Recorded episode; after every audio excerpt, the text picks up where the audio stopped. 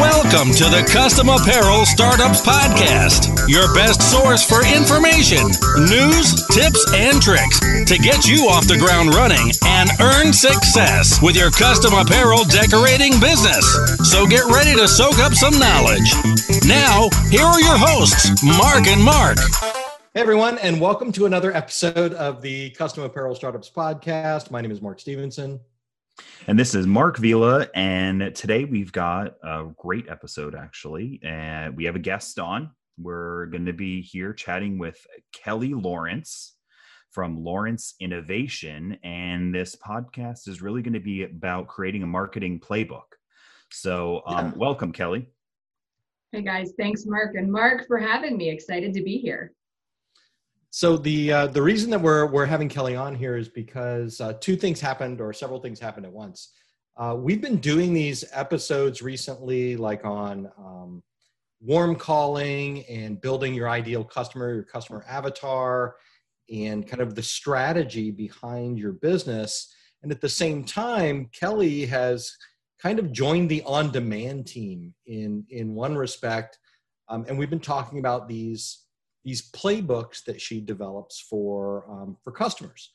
So um, they they kind of came together because we've been building a playbook one episode at a time, okay, for for the last little bit. But I think it's really useful um, to to kind of do it in a more organized fashion fashion and and Kelly is the pro that can do that.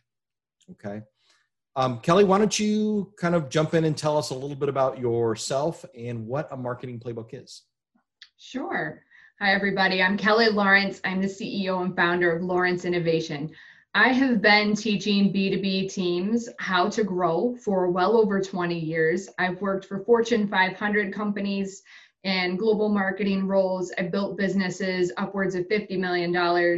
I've worked at smart uh, startups and I teach end to end marketing. Everything from I'm trying to figure out how to go into a new market space to, hey, I have a new product that I want to launch, or I'm trying to drive demand for existing products.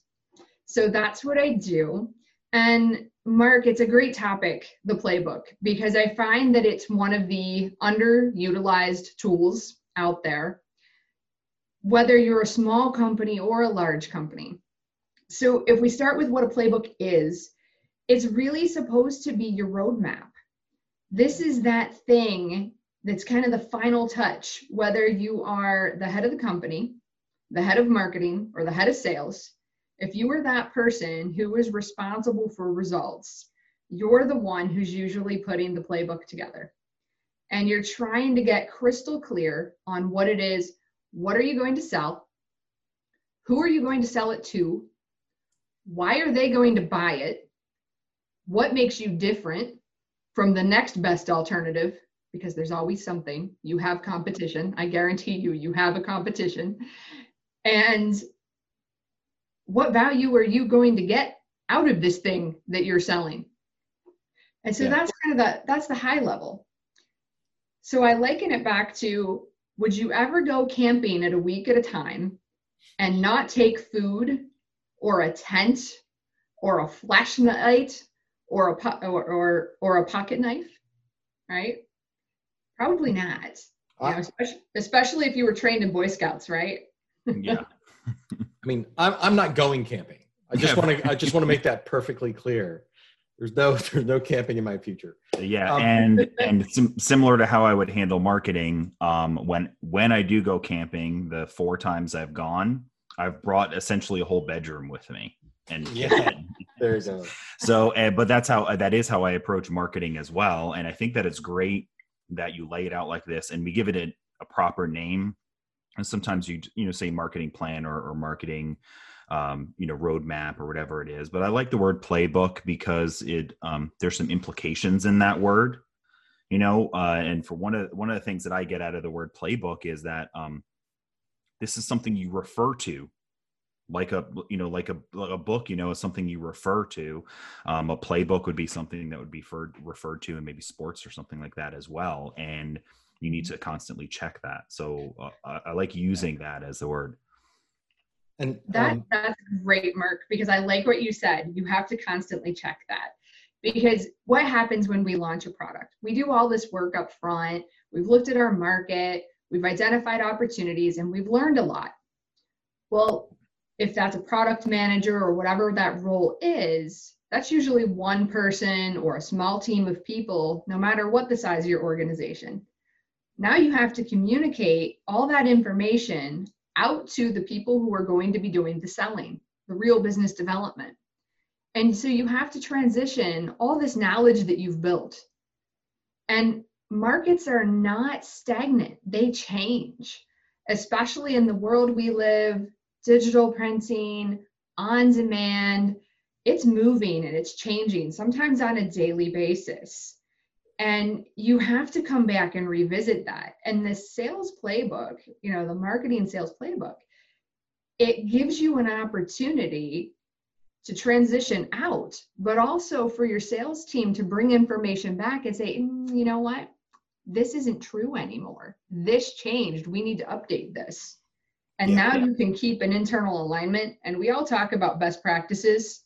Anybody ever do a best practices call and your sales team looked at you and they went, I don't know. I just do what I do. I, I don't have anything to share. A hundred percent.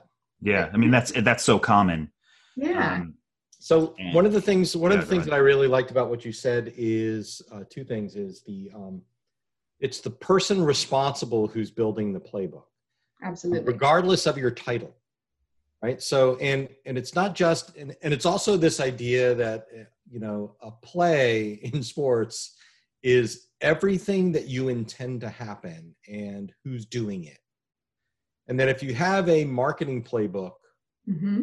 and a sales playbook and an operations playbook and a management playbook, then you know it's kind of like when we did the mm-hmm. podcast mark about the turnaround strategies and looking at your business like you were going to sell it and how you would present that to a buyer and imagine if you could just you know well here's here's how we get from an order on the website to a shipping out the door. Here's that here's that playbook.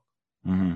absolutely. Yeah that's that's important to me. And i'm um, when we when i first heard of us getting a chance to chat with kelly here and share this i got really excited about that. And and that word playbook kept playing back per se in my head. And i was thinking about when we just talked about referencing it all the time and the person who's in charge of it needs to be responsible for that playbook. And when i was a when i was a when i was younger when i was a kid i'd play the sports video games all the time you know? So anyone who's played them you know like madden you know nfl you know video game was something that i played a ton when i was a teenager. And they had the playbook on the bottom that you would open up and you would know which plays would work during at certain times of the game and you would so you'd constantly refer back to that and you would start to of course if you were good at playing the game you'd realize over time which plays kind of line up with which uh, which teams you're up against. And i find that when we're making play playbooks like this for marketing um, it needs to be i gather and tell and i'm curious on your thoughts on this kelly. Mm-hmm. do you have one playbook for say all of your marketing or are you or are you segmenting it into different products that you sell.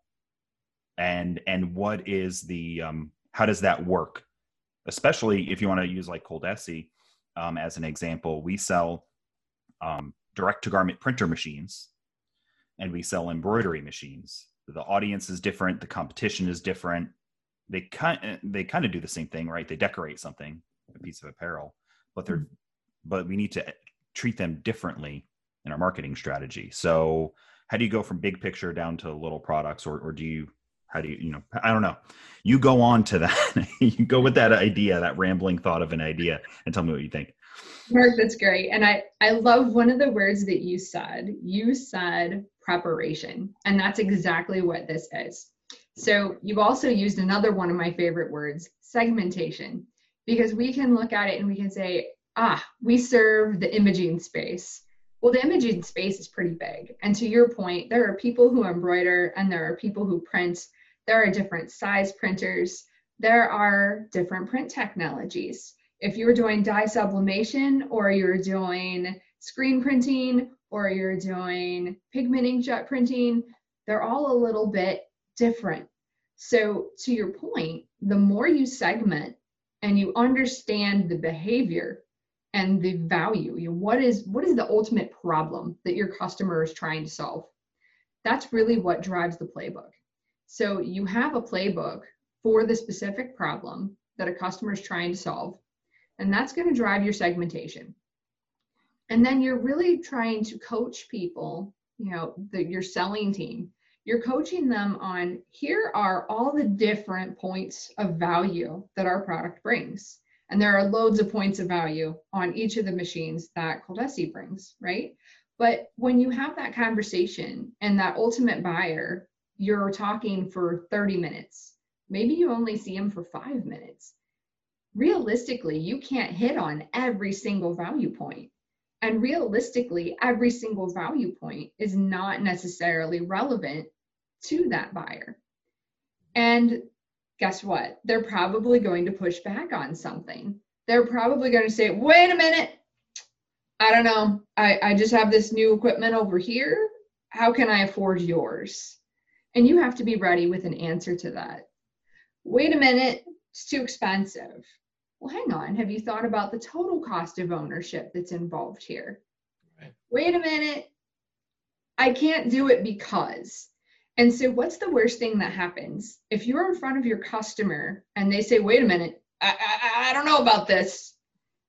What happens when you freeze and you go, oh, yeah, I have no idea. Yeah. Do they do they want to talk to you? Did you lose credibility? Probably. So this is a way of taking your knowledge experts that have all this data and have had all these voice of customer conversations, hopefully, and and giving that to your sales team and saying, okay, when you hear this objection, it's too expensive. Here's the work that we've done.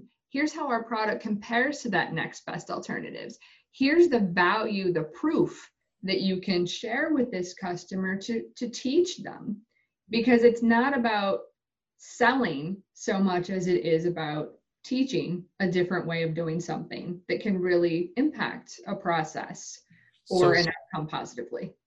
So Kelly, is there um, is there a different approach that different size or different stage businesses would take in developing a playbook? So, for example, if um, you know, is there a difference between setting one up for Coldesi and setting a, setting one up for someone that um, just got their digital heat FX or their D, DTG G4 and are just kind of kicking things off? Like where where do those breakpoints happen?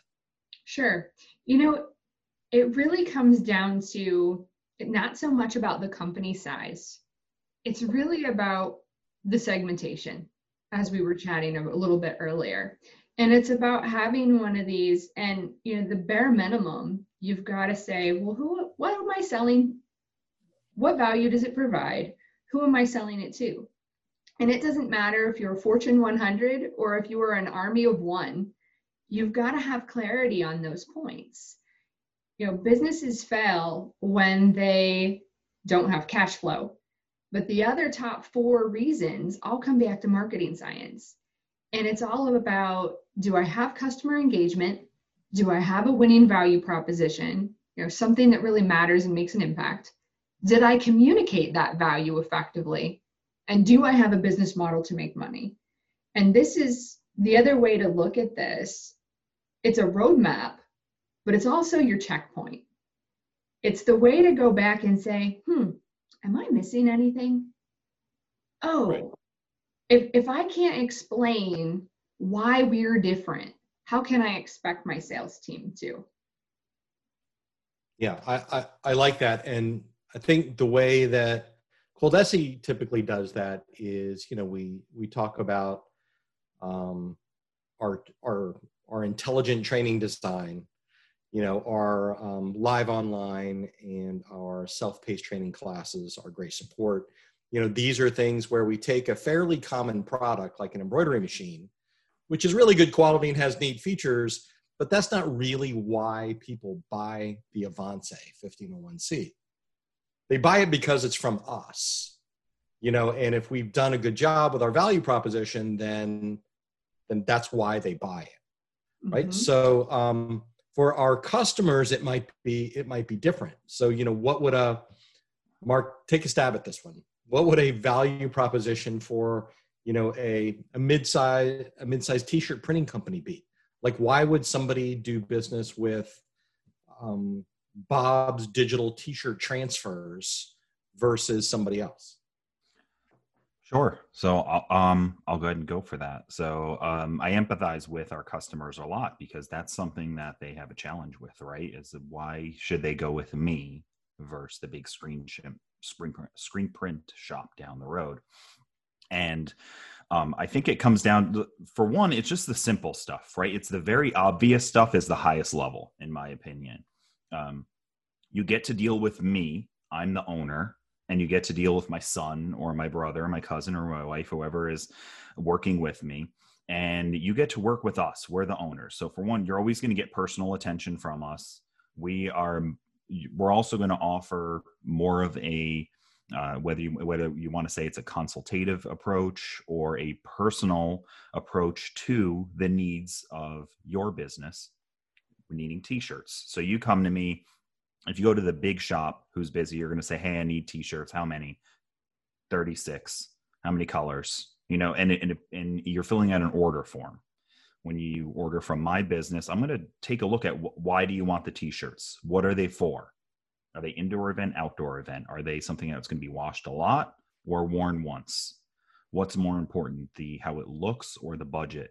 And then we put things together and maybe in the end the t-shirt wasn't what you were looking for maybe you maybe you wanted hats yeah that, that that's awesome I, I feel like i feel like that's the end of the playbook and that you would work backwards to get to that point does that make sense kelly Oh, absolutely. And I love what you said there because your smaller businesses, the overall value proposition may be different. You know, so many times we beat ourselves up because we're an army of one or an army of 10 rather than an army of thousands. And the end of the day, every organization has a resource limitation, and it's what you do with that resource that really makes the difference. And I love what you talked about there. In when you're smaller, you really have an opportunity to do a custom approach to differentiate on what I call customer intimacy. You're differentiating on your service, on that personal touch, on the customization, really making it unique to your customer. You're not just one of thousands upon thousands of customers. You're not necessarily differentiating on having the lowest price. And there are there's a large segment out there that will pay for that service.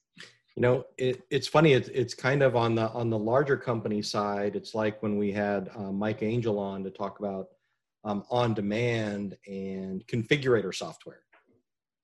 Because a huge brand you know if you are a big company with you know if you've got 500 people in a screen print and embroidery business and you're doing wholesale work you know it's not as easy for you to um, to have a personal connection with your customers. But maybe part of the playbook is you know you've identified that one of the things that you're that's important to you is to do that. And part of the playbook is the the higher level of personalization i can allow my my customers to have control of the more personal experience it's going to feel like for them. So i can't be on the phone with these people talking about which shirt they want which fabric they want how many colors they want things like that. But i can offer that same experience online you know if that's the kind of focus of the business absolutely and you know sometimes we're going after new markets or new markets to me maybe today i sell t-shirts but tomorrow I really want to sell socks, or I really want to sell hair bands, or it's COVID times. I- Everybody's making masks, right? I just, I just had, I, I just, I just had the picture of me having a coffee with my wife tomorrow morning. You know, sweetheart, I think tomorrow I want to sell socks. And obviously, you're going to do your market research and make sure that that market's profitable to you. Yeah. Maybe you're going into signage But it's the point is you're looking for a new revenue stream that's new to you. So it might be an existing market, but your team is not familiar with it and you have to educate them about that market. So you're going to give them all the best preparation. You're going to say, these are the typical customers at a high level you know that you know I, i'm looking for these types of brand owners. I'm looking for the category manager and then you can get really specific you know when you're when you're really kind to your sales team and you say these are the specific companies the specific people and are really qualified hot leads for you here's a phone number and an email address where you can engage with them and you can get to that level of specificity Cool. Yeah, actually, I had an idea for something. Um, Box. Yes. No, but nothing to do with socks. Actually, and and I'm wondering if this is something that we can do because I'm I'm I'm listening to everything and I'm making some notes on everything that we're saying. And everything that we've said so far makes a lot of sense to um, somebody who's done something like this before. Um, understanding where to start is a realize a, a, big challenge and i'm sure mark can attest to this and you kelly when you talk to somebody who's never done anything like this before oftentimes they're starting somewhere in the middle or at the end or all the way like not even in the playbook right? They they they start focusing and every time i have a conversation with somebody it's like all over the map because they're not used to starting with what you started this very podcast with with like your list of things that you need to do? You know who are you going to sell to? Why are you different? Is it going to be profitable? All mm-hmm. those things. So i was wondering if we could maybe take five minutes and come up with an example business that somebody's going to start and go through those things that you list together and see if we can't how we would literally do it together as a team of three maybe starting this business. Oh great idea. So mark do you have um, so Kelly, you're in charge of the list of things we have to answer. Mark, uh, you get to pick the idea. Okay. Well, I'll make sure I mean, we move through. I think I think it's obvious that we should all be in a custom sublimated sock business. Okay. That's going to be an international. The goal is to dominate the custom sublimated sock market um, okay. for young for young athletes. Okay. All right. Um, so what's the first? What's our first thing that we're gonna? What are, what are the things we're trying to answer here, Kelly? Ooh, well, you know, we're going for young athletes. So, what is our age range? And we should probably go talk to some of those young athletes and understand why do they wear socks? What do they want? What kind of performance do they want out of that sock for a given sport? And, and we might find that we've got some more segmentation in there. Maybe um, i i was a runner. Not a very good one but a runner. And we always found that you really needed a strong sturdy sock that with a lot of breathability so that you didn't get hot spots on your feet. Okay. and i wanted a really low sock and lightweight and not sink down in my shoe. But but I also had a stint where I played soccer and I needed a sock that went, you know, was really broad and would go over the pads, the shin guards, and it would go up to your knee. So I might find that I have some segmentation in there in my audience. So I probably need to pick 10 people or so per sport that I want to go after. So so you're saying, you know, the um that you would go out and interview 10 people or you would put or you would assume what your segments are going to be? Like i assume like 8 to to 11 year old um, girl soccer players is one segment and you know 14 to 21 year old tennis players is another. And then i would go find people to interview in those categories. Or if i'm saying like i want to manufacture socks um, I've got connections in youth sports. Um, I'm going to go talk to 10 or 15 different people and figure out what the needs are. Absolutely. And you can do it either way. Um, and it really comes back to thinking about your market and saying, hmm, where do I think I'm going to be profitable? And we always come up with these hypotheses. So you can actually come at it, Mark, from either direction.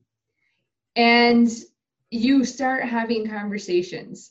And one of my favorite things is you go in with an open mind and you think that the 11 to 13 year old tennis players, you know, those girls are going to buy all kinds of stuff.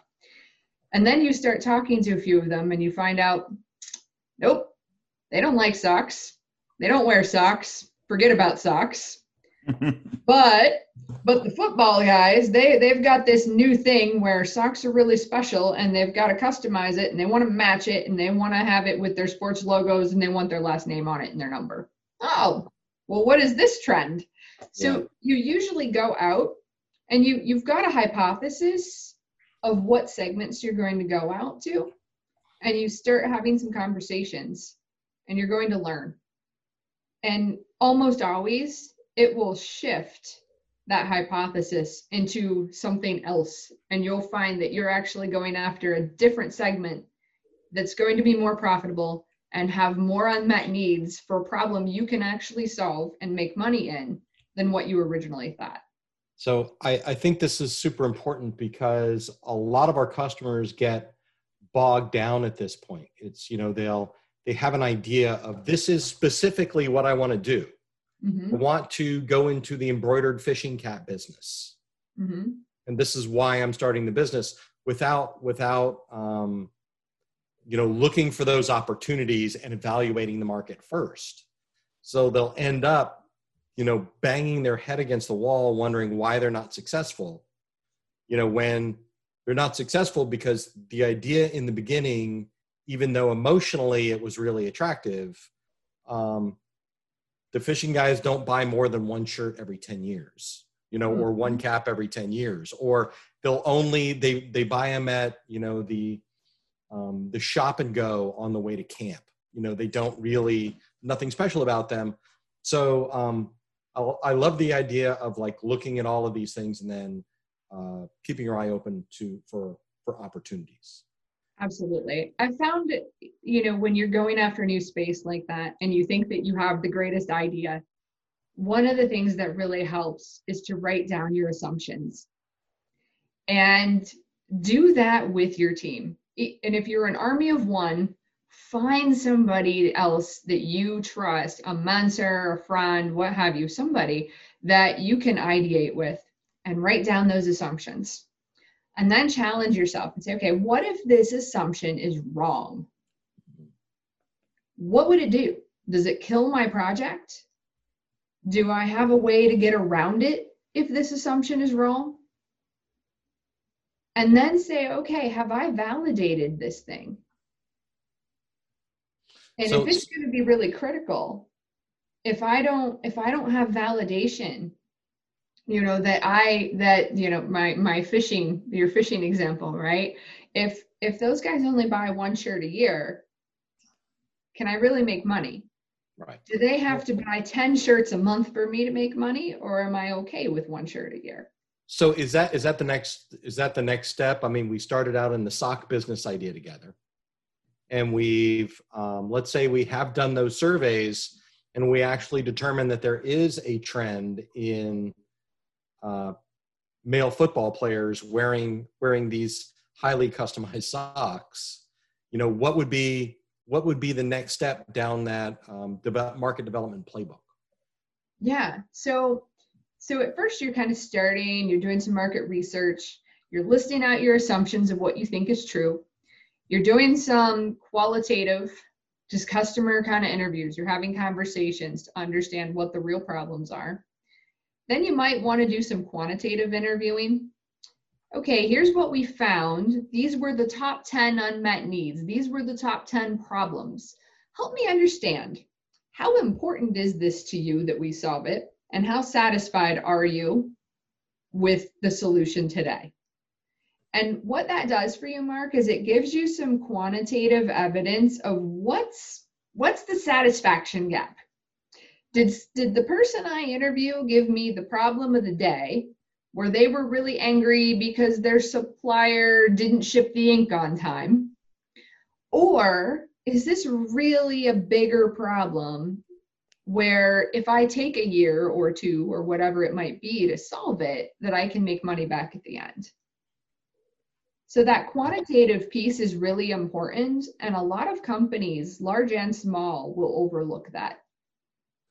Yeah, so I, I've got us some. Um, so on, so I'm writing down some things down here, um, keeping on task, so we end up with like a good idea, right? So, um, what we've put together is um, Mark had said he believes there might be a uh, there might be a market for custom socks right and then um, you made some assumptions right um, we put together some ideas and you said um, there's probably something there's probably something about the quality of sock and the features of the sock that are important to people breathability or the material it's made of or how thick it is.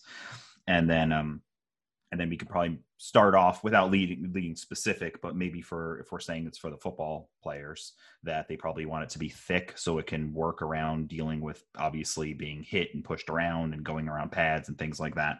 Um, and we're also under the assumption that they want it very customized like to the fact of it, it even has their name in and and player number in addition to the small customization like um, specific colors right because colors are are eventually you're going to nail all the team colors in your colors of socks but names are infinite so we we now we know that we have a way to fully customize the socks with names with numbers with logos and by color mm-hmm. and now we need now we're going to go out and actually interview some people mm-hmm. and we can talk to coaches we can talk to maybe sock manufacturers on the wholesale side and ask them what information they have. Mm-hmm. We can specifically just go talk to the football players. We mm-hmm. could talk to their parents, and um, and I guess a, question for you: um, How do you know when you've got enough information? Is it just a matter of do, do you find a eureka moment? Do you want? Is there a minimum number you want to have of interviews? What's what's like a just a simple rule of thumb for that? Yeah, typically. So it depends on the size of audience that you have, right? If you're going to a B2B audience, the information is almost always available. It's one of the advantages that we have. So if you're selling to a brand owner, for example, and you know, if you talk to 10 people, you're probably going to hear 70% of the unmet needs. Typical kind of rule of thumb. Okay. If you talk if you talk to 30 different customers, you probably have all of the unmet needs. So it really then becomes a decision of what's my time frame and what's my budget. You know, what's good enough? Because you really yeah. you're, you're kind of looking for how do I get a minimum viable product out the door. Yes, and and I would say I would say one thing that you really need to watch out for this. I'm sure both you would agree. You cannot allow yourself to have a confirmation bias and stop once you've heard one person say you have a good idea. Absolutely. And that's so easy a trap to fall into is that you're like, oh, I just talked to two people. They both said it was great. Absolutely. You know, well, so okay. I just good. talked to my two best friends and they both said it was a great idea. Yeah. Find eight more. Find, you know, find, um, and I think that that's important. So now we've gone, let's say we've done that now and we agree that, um, that there needs to be made of us. They want a certain type of materials important to them they do want the customization. Maybe we interview 10 people and eight of them say that they would love all of their socks to be custom. Mm-hmm. Right. Um, and we know that they want specific and maybe the material doesn't matter that much let's say we've come to found out to find out that that they don't really even know if it's cotton or poly they never asked um, the thickness didn't matter too much as long as they weren't going to fall apart after one game okay and um, and they do want their names and numbers and logos on them and anything else that they can imagine. They don't even want to be limited to that. They just want literally anything. So that's that's the research we've come upon mm-hmm. that um, what do we do next? Yeah. So part of that is okay well who am i going to sell to? And so we've probably figured this out somewhere along the line. Am i going to sell directly to those football players or am i going to sell to the brand owner who's going to sell to the football players? So if if I'm selling to the brand owner, now I'm in a business to business situation. I'm going to bring that data that I learned back to the brand owner and say, hey, this is what I learned about the market. And what do you know about the market? And you share insights. And as you're sharing those insights, you're building your credibility as a supplier. So in a B2B situation, that's really a helpful step. And then you can share, okay, I'm going to work on some prototypes. Let's do some test marketing and let's work on that together. Now, if you're going to more a B2C kind of a situation, you decide to sell to that football player directly. Maybe you use something like the ColDesi on demand platform and you can start prototyping in that way where you can kind of show in a digital 3D model almost what that product might look like. And then you can start having some focus groups and you can you can tie price to it.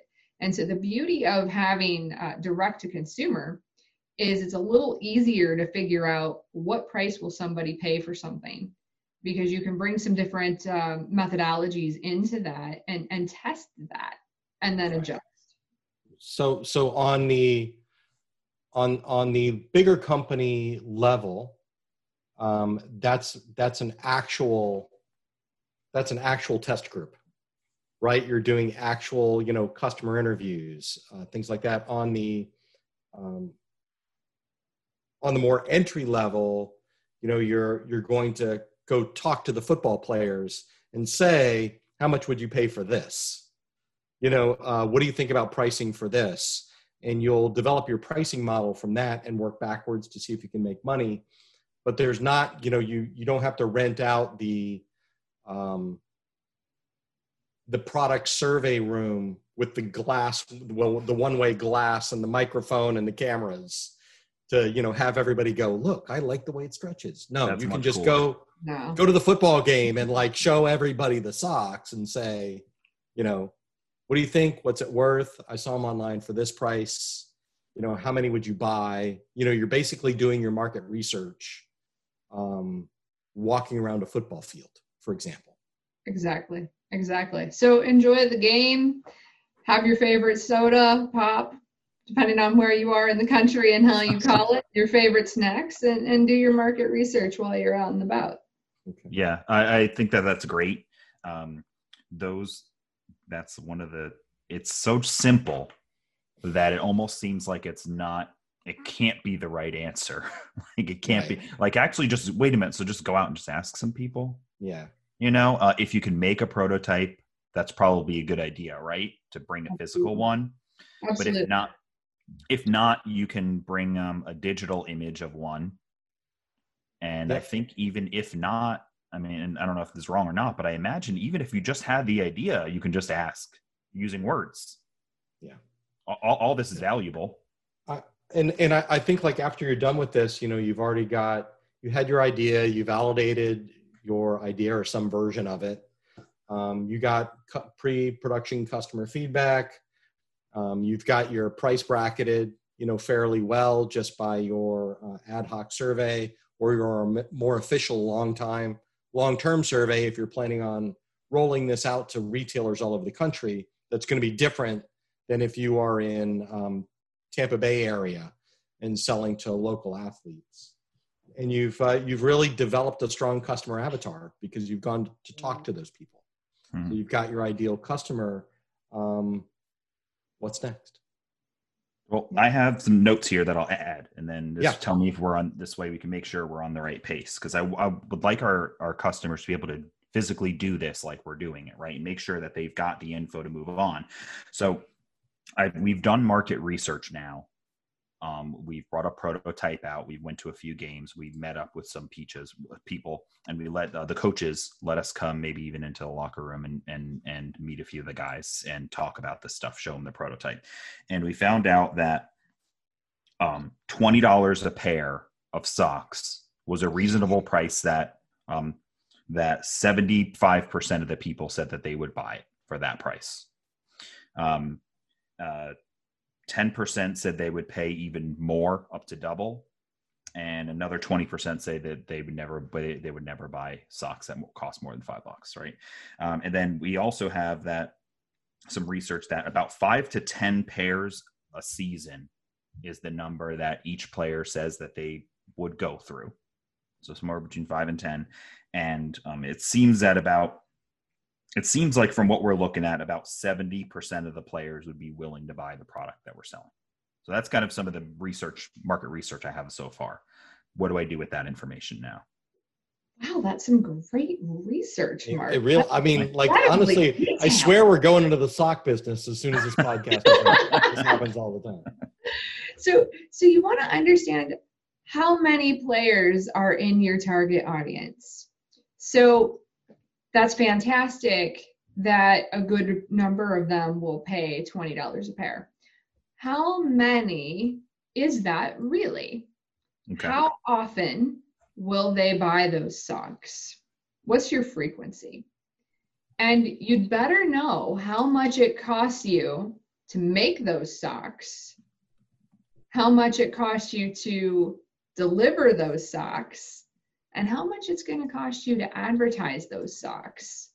Good so one. that you have a total cost structure in place. So if your total cost structure is $22, oof, Hmm. Guess guess we're dead. We're not going into the sock business. Right. But if your cost structure is five dollars and okay 70 I, I don't remember all the math that you quoted it was fantastic math 75% of your audience is willing to pay 20 bucks but you can get 95% of your audience if you sell them for 15 hmm are you happy with the profit margin of making $10 per pair. I'd be pretty happy making $10 a pair. Okay, I can deliver them for, I can make them, print them, deliver them, advertise them. Confident I can do that for $5 a pair. Hey, I'm good. I, I can get deeper penetration if I price it a little bit lower and make it available. I've got some extra margin here. Hmm, let me think about my channel. Am I selling direct? Well, Bob's Distribution Center happens to specialize in fundraising, and they do a lot of stuff with schools.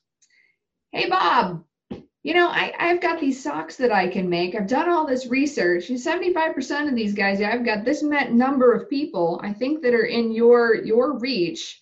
They'll pay 20 bucks a pair. I'll sell them to you for 14 and you just made six bucks for each one and I just brought you a new market. Oh, so now I've engaged a partner who can help me with the selling, and I can use my playbook to share some of the research I've done to bring a distribution partner on board. So maybe maybe those very few and slim resources that it seemed like I had at the beginning, now I've got a partner and an affiliate and I have a variable cost now as opposed to a fixed cost yeah. yeah that's great and and that's um that's a what's wonderful about thinking about it that way is like you said you're like i've got the margin here now and it's easy to think um maybe to think small at first and say dang i'm going to make 15 bucks a pair like that's crazy i never thought i could make that and you want to keep all that for yourself but if you give up six dollars a pair and you Bob's distributions uh, and and doing the fundraising and all that. Now all of a sudden, like you're, he doesn't just service your town, his business. His business is serving the whole county mm-hmm. because he's only one of two of these places that even do this in the whole county. So he serves the whole county. Now your market is went from 25 people in the team to 10 teams um, times 250 potential pe- potential people. They all said that they would buy somewhere between five and 10. So we use a number 7.5. Um, so, and so 250 times 7.5 divided by the 70%, because only 70% said they would buy it. But then we also, then you redid the math. We sold them for cheaper, etc. All that math you just start playing with. Um, now I have a, the opposite thought on that, right? Let's say that we do this and we find out that the, our mm-hmm. cost is $22 yeah. But I said another number in there that I wrote down that may or may uh, you need to help me talk through this if this is a good idea. I did say that 10% of the people would pay up to double. So 10% of the people would pay $40 for socks. So would it be because they're so customized that they were they're elite? Right? Not everyone has a Rolex. But there's a percentage of people who would be willing to buy a $5,000 watch. Wow, that's a great point, Mark. Well, so is that a, is that a good plan, and how do we know if that's a good plan? Ooh, well, to figure out if it's a good plan, we have to think about our segmentation. There's that there's that word that you mentioned earlier again, And what you're doing is you're further segmenting your market down because you're trying to understand buying behavior. Okay, so these folks are willing to spend $40 on a pair of socks. Wow. What's the profile on that buyer? What's their income bracket? Where do they buy things? Why do they buy things? What's the frequency that they're going to buy these socks? And how many of them are there? How many pairs of socks can I realistically expect to sell? And what's that look like to me from a revenue and a profit standpoint? And how am I going to engage that audience to get those sales? How much is that going to cost me? And then I really have to do an opportunity analysis. Okay. Maybe I'm maybe I'm just looking at getting into socks and maybe that's fine. Maybe I'm happy. But what if I'm also evaluating the custom printed shoe market? And what if I only have a limited a number of resources and I don't have any partners I can engage to get into both of those markets and I can only do one?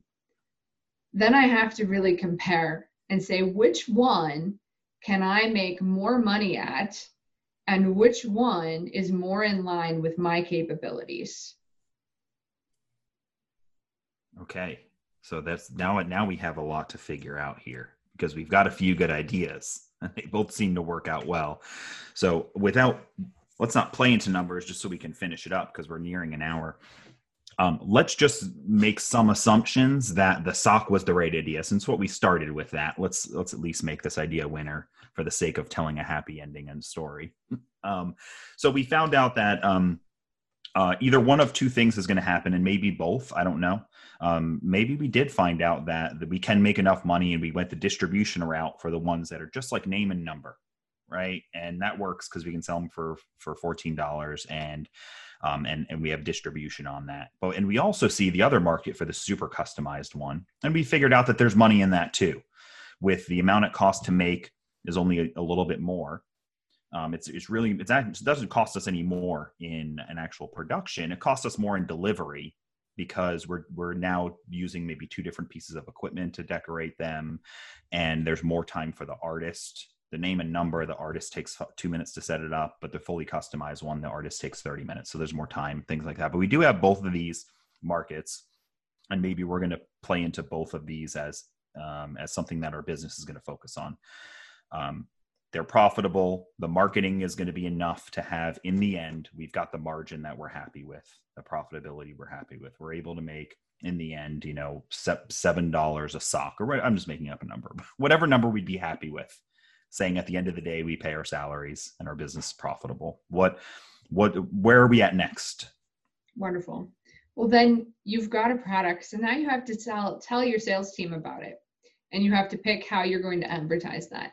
So now you're really putting that playbook together. You're taking all that research that we've done and you're saying okay here's the target market we're going after. We're going after these football players and we're going after this segment of, of football players specifically because they're willing to pay $40 a sock. So if you run into somebody that's in this other 90% of the segment, just say no because you're going to waste your time. Focus on tempted. this 10%. Right? Don't be tempted. Exactly. Don't don't it's a distraction. So we've already vetted this out for you. Let's be efficient. We're really hunting here. And then you're going to say, here's how you find these kinds of people. This is how we can advertise. This is how we engage directly. These are the types of affiliate partners that we're seeking. If you find an affiliate partner, this is the kind of price that you can offer that affiliate partner for this level of volume. Here are some of the value points that we have and why people want to buy our socks. This is what is different about the product. This is what's different about doing business with us so that you've built a full differentiation in there. And if somebody says no, thank you, here's some of the common objections we hear. And here's what you might say to counter that objection and help that person believe in the products that we're offering. and ultimately to close that sale. Yeah. So so I think that the the ideas that you talked about with um, with training your salespeople on how to deal with customers and the objections and the language to use and the value statements and things like that you know mm-hmm. until you are a relatively significant size you probably don't have more than one salesperson so the all of those things apply exactly to the messaging that you're going to use to mm-hmm. market the product so Absolutely. if you if you go out and recognize that a large you know your even though your target is people that are excited to spend $40 on socks. You know the $30 a sock people you don't want to you don't want to turn them off completely. You want to talk them into that extra 10 bucks. So you know you might address the price objection right in your advertising or in your messaging. Since you don't have a salesperson to say you know i understand why you might think that's a lot for a pair of socks i thought that way too until i found out this this this and this. That's your advertising play. Absolutely. Right? And and the, the other thing I, I, like about this is that you know you're going through this process and it, it's you know wildly important if you are going to be a funded startup.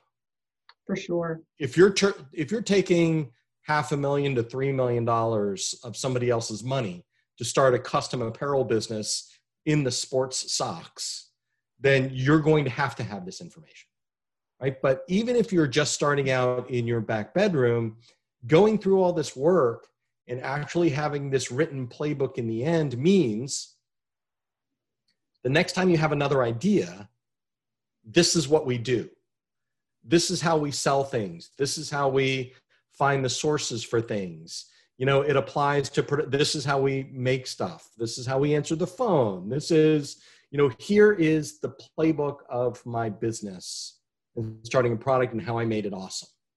Absolutely. You know, Absolutely. And it sounds like the playbook is also you definitely have to start before you're finished. Like you're writing it as you go along.